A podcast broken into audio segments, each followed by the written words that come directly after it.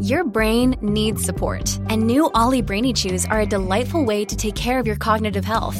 Made with scientifically backed ingredients like Thai ginger, L-theanine, and caffeine, Brainy Chews support healthy brain function and help you find your focus, stay chill, or get energized. Be kind to your mind and get these nootropic chews at olly.com. That's O-L-L-Y.com. These statements have not been evaluated by the Food and Drug Administration. This product is not intended to diagnose, treat, cure, or prevent any disease. At Evernorth Health Services, we believe costs shouldn't get in the way of life changing care, and we're doing everything in our power to make it possible. Behavioral health solutions that also keep your projections at their best? It's possible. Pharmacy benefits that benefit your bottom line? It's possible. Complex specialty care that cares about your ROI? It's possible. Because we're already doing it. All while saving businesses billions. That's Wonder made possible. Learn more at evernorth.com/wonder. Hi, this is John Donvan. We here at Intelligence Squared want to say something about David Carr, the New York Times writer who died on Thursday night after collapsing in the Times newsroom. And it's this David stood out to us at Intelligence Squared among the more than 400 debaters we've brought to the stage since we started nine years ago. David was among the few that we always talked about afterward as not only having stolen the show with a nice little stunt, and I'll explain what I mean about that in a bit but also for having just been a dim, fine, honest, witty, intelligent debater. We wanted to have him back on stage someday.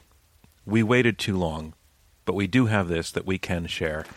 The record of that night, October 27th, 2009. Thank you, John. Thank you, John Hockenberry. Um, Listen, that gravelly sound, that's the voice of David Carr. Because I work at the New York Times, I'm cast here as the dad in the basement at the teen party cool guys over there. And us old funny days. Well, I work at the New York Times. We have fuddy duddies. Yeah, right. That uh, night, we were debating the value and the future of mainstream news organizations like the New York Times versus the challenge of social media like Facebook and Twitter. Some real leading lights were on the stage NPR's John Hockenberry, Politico's Jim VandeHei, media critic and entrepreneur Michael Wolff, the nation's Katrina vanden Heuvel, and the then editor of the San Francisco Chronicle, Phil Bronstein. The motion was good riddance to the mainstream media.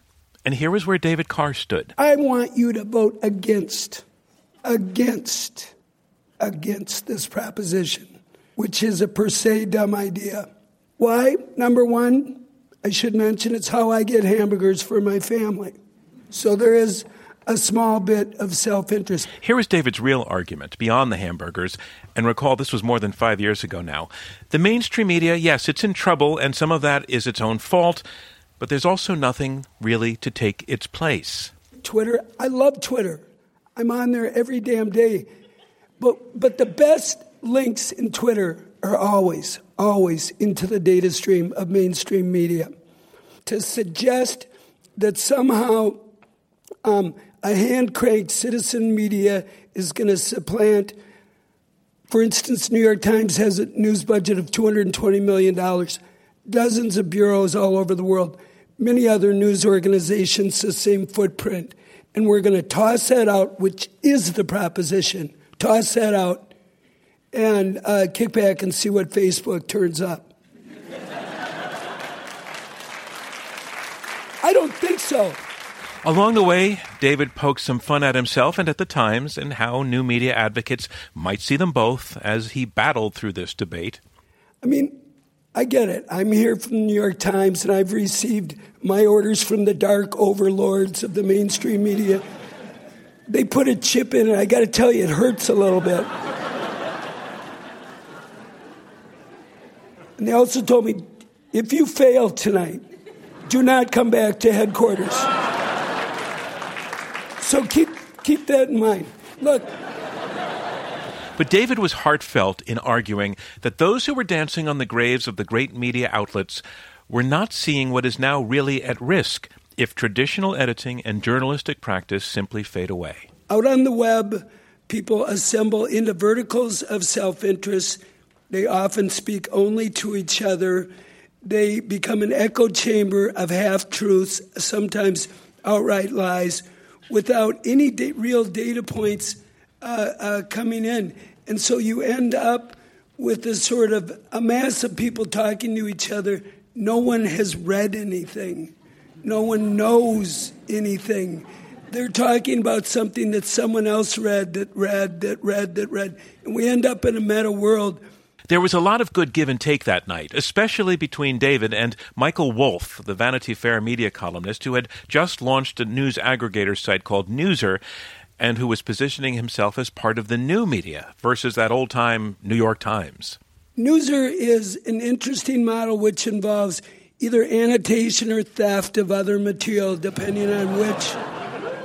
Um, um, or, or, abbreviation of stuff of David Carr's stories, which are vastly too long. Who's the last okay. person who read a full David Good Carr? One. Good one. If Back any to of you, you, David Carr. If any of you ever read Michael and Vanity Fair?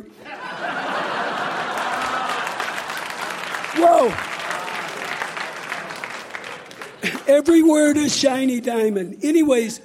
Then came the stunt that I mentioned, and this actually showed up in the documentary about the New York Times called Page One. And because this is almost entirely visual, I'm going to talk you through it.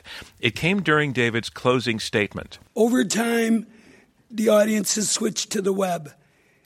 The audience that's worth a buck in print is worth a dime and sometimes a penny on the web. And then David held up this big sheet of paper. It was a printout of the homepage of Michael Wolff's Newser site, and it was covered with icons, each one linking to a different story. And David paid Wolf a compliment. Newser's a great looking site, and you might want to check it out. Aggregates all manner of content. But then David picked up a second sheet of paper. It was the same homepage, and he said, But I wonder if Michael's really thought through get rid of mainstream media content.